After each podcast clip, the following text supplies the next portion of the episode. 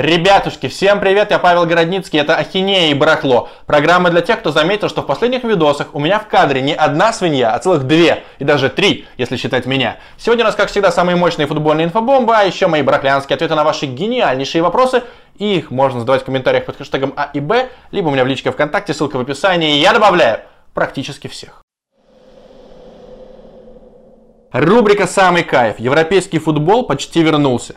Итак, Ла Лига стартует 11 июня, АПЛ 17 июня, Серия А возобновится 20 июня, РПЛ 21 июня, а Лига 1 начнется в августе. Как же приятно ошибаться в прогнозах. Но я напомню, что в моем видосе «Футбол закончился», у него был такой заголовок, я сказал, что при самом оптимальном раскладе футбол вернется либо в середине июня, либо в конце. Я полагал, что УЕФА скажет так: кто до 1 июня не доиграл, все, забейте, до следующего сезона готовьтесь. А в УЕФА сказали: нет, доигрывайте, подождем, похер. Лига чемпионов, Лига Европы, дат возобновления еще нет. Сейчас все думают о чемпионатах, и у нас в июне футбол будет каждый день. Наконец-то!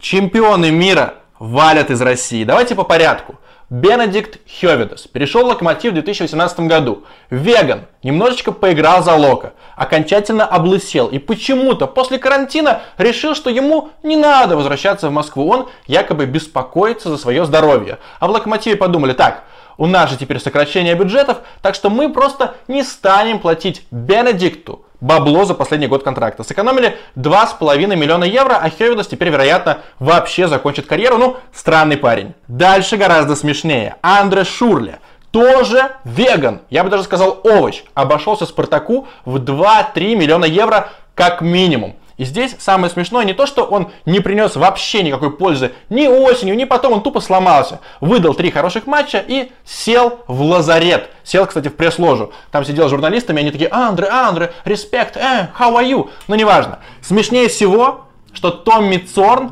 признал этот трансфер не совсем провальным. И у него есть 3 аргумента, я хохотал буквально от каждого. Во-первых, Томми сказал, что футболки Андре Шурле были самыми популярными в клубном магазине. Это байка для тех, кто верит, что футболками можно окупить трансфер. Нет, там минимальная наценка, это просто в никуда аргумент. Это для совсем уж додиков и популистов. Дальше.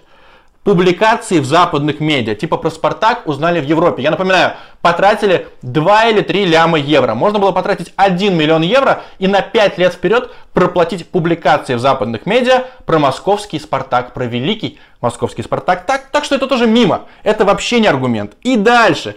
Якобы Андре Шурле, опытный игрок, помог адаптироваться молодым иностранцам. Тилу, Кралу и Ларсону. Тилу, блядь, и Кралу. Ну, нет слов. Ну и мой любимец, пупсик Адиль Рами. Sports.ru назвал его почему-то худшим трансфером. Но это шаблонное мышление. На самом деле, Адиль Рами лучший трансфер вообще в РПЛ в истории. Потому что, смотрите, это же новая практика, великая практика. Адиль Рами, чемпион мира, приехал в Сочи, не провел ни матча, вроде бы даже ни минуты. Ну, просто сидел, где-то там тусил, может, на тренировках появлялся, не выучил даже имена партнеров.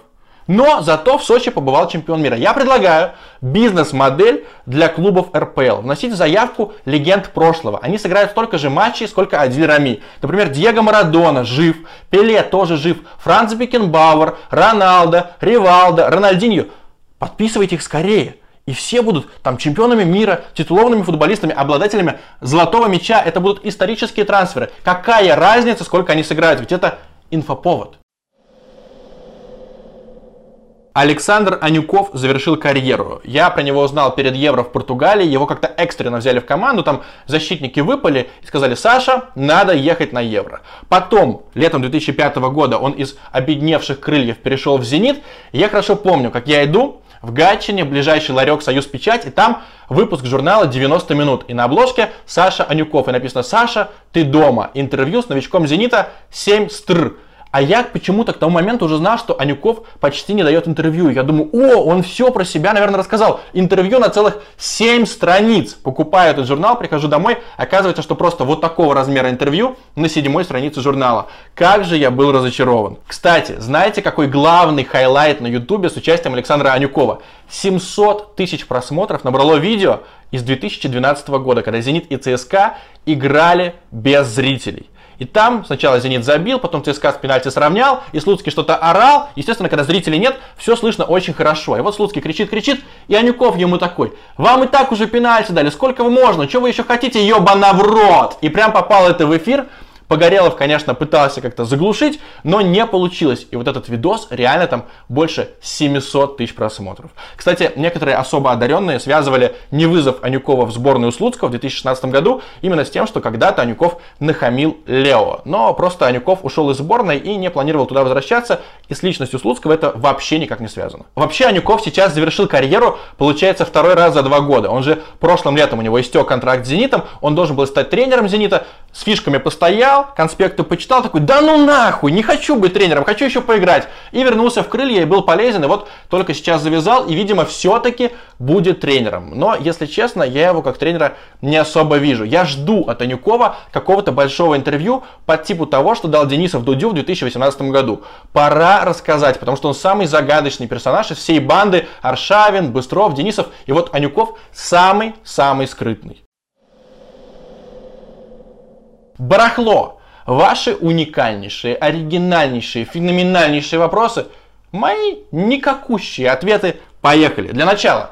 Я в одном из прошлых видосов загадал вам загадку в стиле «Что, где, когда». Прочитал огромный пост от подписчика, который купил футболку Ивана Саенко у какого-то щенка. И очень многие правильно догадались, что щенком был Денис Давыдов, спартаковский Месси. Вот здесь появляются скриншоты комментариев, их слишком много.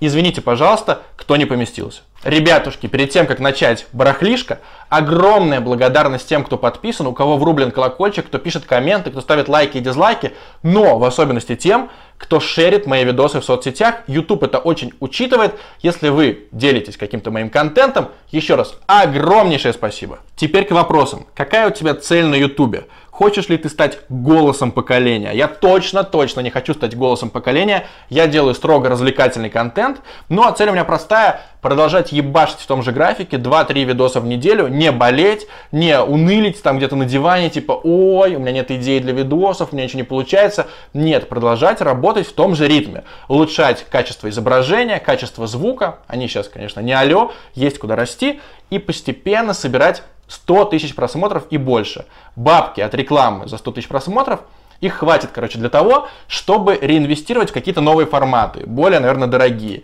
И еще, если глобально совсем, я бы хотел разговаривать на YouTube не только о футболе, не только о спорте и быть услышанным. Очередной нефутбольнейший вопрос. Какие сериалы ты сам посмотрел на карантине? Во-первых, спасибо огромное за миллион советов по сериалам. Если я буду все это смотреть, мне жизни не хватит. Но я на карантосе зырил только русские сериалы. Вот такой я говноед. И вот мои коротенькие рецензии. Триггер. Сериал «Супер», про какого-то психолога, который использовал метод такой шоковой терапии. 16 серий. Вау вообще. Дальше. «Спарта» с Александром Петровым. Я не знаю, зачем я включил. Это полная дрянь и срань. «Мертвое озеро» с Цыгановым или Цыгановым, я не знаю. Душновато, но сюжет крутой, а самое главное, там есть сиамские близнецы. Женщины такие отвратительные. Дальше «Колл-центр», ну понятно, заебись. «Мир, дружба, жвачка», сериал еще не закончился. Там сюжета просто ноль, ни о чем, но передается атмосфера 90-х, причем такая гиперболизированная. Нормально, смотреть можно. И «Шторм», очень качественный сериал, а главное динамичный. И сюжет там тоже крайне оригинальный, почитайте описание. Я вот буквально, наверное, за пару дней 8 серий проглотил, было не оторваться. Кстати, знаете, где посмотреть сериал «Шторм» бесплатно и легально?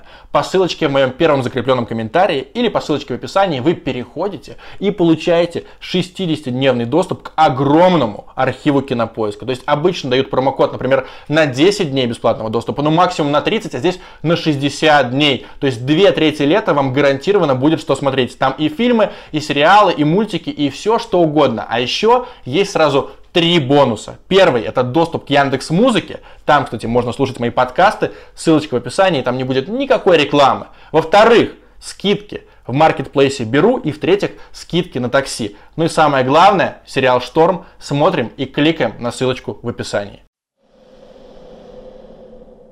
Лучший текст про футбол из тех, что ты читал. Это текст Дениса Романцова, автора sports.ru на тот момент, из 2014 года. Самое крутое там заголовок. Просто 2 знака. И знак вопроса. И, конечно же, это была колонка после увольнения Валерия Карпина. И там Денис Романцов просто убивал за 5000 знаков, разматывал Леонида Федуна и всю его нелогичность. Все полное отсутствие стратегии, хаотичность и так далее. И ничего не изменилось за эти 6 лет. Федун такой же сумасшедший. Ссылка в описании, там блистательный русский язык. Именно так и нужно писать колонки. Это эталонный материал для меня до сих пор. Станет ли Дмитрий Баринов капитаном «Локомотива» и сборной России? Я обожаю такие вопросы в стиле: выиграет ли Барселона Лигу чемпионов 2025-2026? Или станет ли Пиняев игроком основы Ман Юнайтед через 5 лет? Ну откуда я знаю? Это все прогнозы в никуда. Если ближе к сути вопроса, то мне безумно нравится Дмитрий Баринов. Он крутой как полузащитник, он наглый и он капитанистый по характеру. А теперь... Пацаны! Я никогда! Почему закрылся телеканал «Спорт»? Я, конечно же, без понятия, но у меня есть величайший консультант. Это лучший телевизионный критик страны Данил Тормасинов. И вот его спич. Телеканал «Спорт» потерял кучу прав. Практически все, что закупили на старте в 2003-м. Из-за этого упали рейтинги, а ВГТРК разбавила контент не спортом, фильмами, сериалами, научпопом. Больше права не разыгрывались, то есть реально, кстати, я уточнял, то есть, например, ты покупаешь в 2003 году права, потом не заканчиваются, и все, ты не купишь прав, это как какой-нибудь старый iPhone, ты его уже не найдешь. Так вот, права больше не разыгрывались, и баскетбольная Евролига, АПЛ, футбольные Еврокубки и даже Еврокубки по волейболу и гандболу тогда ушли на плюс. А свободных контрактов такого же уровня на рынке просто не было. Ну вот смотрите, элементарная ситуация, все очень прозаично. Рейтинги загнулись, бюджетов не давали, телевизор никто не смотрел, спорт, такой канал уже не нужен. Сколько денег тебе нужно в месяц? Точную сумму я, конечно, не дам, но я совсем не бэдкомедиан, который говорит, я могу прожить на 40 000 рублей. Нет, у меня не совсем так, хотя тоже скромный, у меня из каких-то атрибутов китча только последний iPhone, никаких дорогих шмоток, никаких тачек и так далее. Сколько мне нужно в месяц? Смотрите, берем зарплату Жано Ананидзе в «Спартаке», и мне примерно хватит, вот сколько он зарабатывал за полдня, мне на месяц этого будет достаточно. Считайте сами. Почему в твоем телеграм-канале нет чата? Сделай! Сейчас будет очень обширный ответ. Я как-то сказал, что у меня есть 3 MVP, помимо Павла Дурова. Это Лебедев, это Дудь и это Шнур. И что их объединяет? Они всегда в хорошем настроении, всегда бодрые, работоспособные, позитивные и так далее. Я совсем не такой. Я могу полежать на диване, погрустить, подумать, какая я бездарность. И поэтому я стараюсь крайне эффективно расходовать время. И у меня есть только отдых и работа. И вот смотрим, что такое чат в Телеграме футбольного канала. Там будет 200 человек, разные болельщики, очень много флуда и так далее. Это работа? Нет. Это бесполезно проведенное время в общении с людьми, которые предпочитают присылать стикеры, задавать те же вопросы, что и в комментах. Ну, это просто контрпродуктивно. Это отдых? Нет, потому что я предпочитаю смотреть, например, сериалы, или читать, или спать, или ходить в спортзал, или просто гулять, или читать ленту Твиттера, но не общаться в чатах. Я, в принципе, ненавижу чаты, когда очень-очень много людей. Я индивидуально стараюсь во ВКонтакте каждому отвечать, если мне есть что ответить. Я стараюсь отвечать на комментарии, но, пожалуйста, никаких чатов. Они мне только мешают. Даже на Палаче нет большого редакционного чата. Вот такие дела. Я прочитал твои любимые книги. Давай еще 3 хорошие книги. Действительно, в одном из прошлых видосов, несколько недель назад, я говорил, что надо прочитать книгу «Хроники раздолбая», книгу «Журналюга» и, конечно же, $1 триллион. Сейчас, пожалуйста, еще 3 книги, но уже не художественные. Вернее, не все будут художественные. Как это было у меня 90-е. Сергей Васильев, есть авторитет Сергея Васильева, а есть банкир Сергей Васильев. Вот банкир как раз написал книгу про 90-е, как он только из СССР переходил реально в какие-то рыночные условия. Очень вдохновляет, потому что это не то, что как Тиньков, типа, о, я стал миллиардером, у меня денег жопой жуй. Нет, обычный советский какой-то служащий НИИ, как он богател, как он смотрел на первые в своей жизни $5000. И еще у Сергея Васильева есть книга «Как мы покупали русский интернет». Более того, мои коллеги с сайта vc.ru взяли эту книгу и выложили к себе, и даже ссылочка лежит в описании, можно за вечер прочитать, там не такая уж и объемная повесть, там есть все, и Носик, и Артемий Лебедев, и Рамблер, и так далее. Тоже вдохновляет. Дальше. «Время Березовского», автор Петр Авен, ну кто не читал, книга написана редкостно хуево. Там не хватает редактуры катастрофически, очень много повторов, очень много можно вырезать, но при этом отлипнуть невозможно. Я читал ее на отдыхе, я читал ее дома, наверное, суммарно я перечитывал ее раза 3. И каждый раз находил новые моменты, новые какие-то, как говорят бизнес-тренеры и шарлатаны, инсайты. Ну и художественная книга, чтобы не было совсем скучно, «Теннисные мячики небес» Стивена Фрая. Это такой ремейк «Графа Монте-Кристо», но компактный, динамичный и, правда, очень современный. Хотя ты знаешь, чем все закончится, но, правда, захватывающий. Как тебе новый формат Василия Уткина? Для тех, кто не знает, у него, правда, новый формат. Он называется Screen Life. Садится Уткин, перед ним монитор, ноутбук, и он с кем-нибудь переписывается, с кем-нибудь общается по скайпу или по зуму, а его снимают со стороны и на монтаже уже добавляют запись экрана. И это, правда, очень качественно. Я бы так качественно сделать точно не смог, а там и динамично, и все, что надо, попадает в кадр. И, конечно, самое любопытное, это когда ты ставишь на паузу мессенджеры Василия Уткина. С кем же он там переписывается? Какие же там закономерности? Есть ли там агенты или какие-то тренеры? Хотя понятно, что на монтаже все, что не должно попасть в кадр, убирают. Но, если честно, один момент меня выбесил. Уткин общался то ли по зуму, то ли по скайпу с Федей Смоловым. Говорят они, и тут Уткин такой: «Федя, а ты знаешь, почему испанцы не разговаривают на английском?» И Федя такой, как обычно: «Не знаю». И Уткин ему с удовольствием рассказал. И это было настолько поучительски, по-менторски. Вот как умники любят умничать и свои не слишком полезные, не слишком практичные знания вставлять куда угодно, так и Уткин поступил. Меня это выбесило. Вот просто я сидел и злился. Я прям представлял, как Олег Соколов говорил Анастасии Ещенко: «Анастасия, а ты знаешь, почему у Наполеона была такая большая шляпа?» Она такая: «Нет, Олег, не знаю». «Анастасия, пойдем ко мне домой, я тебе расскажу». И вот они пошли домой, и все знают, чем это закончилось. Ненавижу, когда умничают не к месту.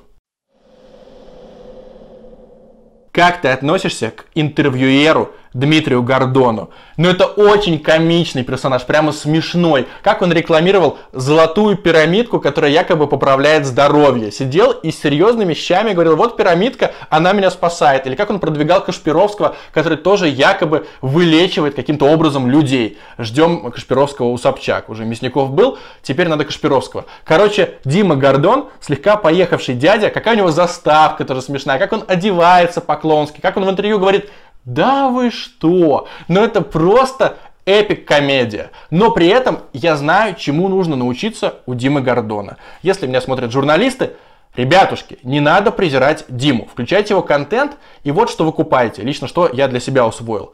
Он во время видеоинтервью ведет себя так, как будто его вообще нет в кадре. То есть он подлизывается, то есть он какие-то комплименты делает странные, максимально унижается, вот словно его вырежут вообще, как будто будет монолог. Если вы делаете текстовое интервью, то можно применять метод Димы Гордона. Лижите своему спикеру жопу, и спикер рассказывает все истории, потому что действительно Гордон рассказывает все, что угодно. Все сюжеты, все тайны. Моисей фактически каминг-аут в 2005 году сделал у Димы Гордона. Он выпытывает информацию именно таким методом. Он забивает на себя. Это самопожертвование во имя профессии. И за это я Гордона, безусловно, уважаю. Подписывайтесь на канал, подписывайтесь на мой телеграм-канал, что-то мы очень долго не можем набрать там даже 4000 фолловеров. А еще кликайте в лайки-дизлайки, пишите комменты. Чао!